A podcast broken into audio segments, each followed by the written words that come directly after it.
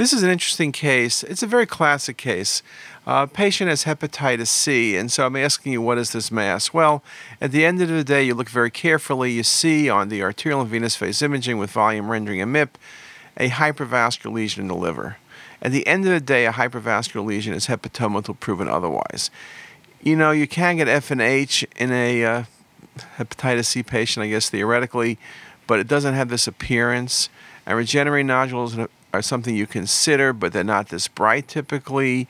Hepatic adenomas, again, are one of the differentials for vascular lesions, but also this is very bright. And as far as I'm concerned, in hepatitis C patient, you're looking for hepatoma, you see a vascular lesion, it's hepatoma until proven otherwise.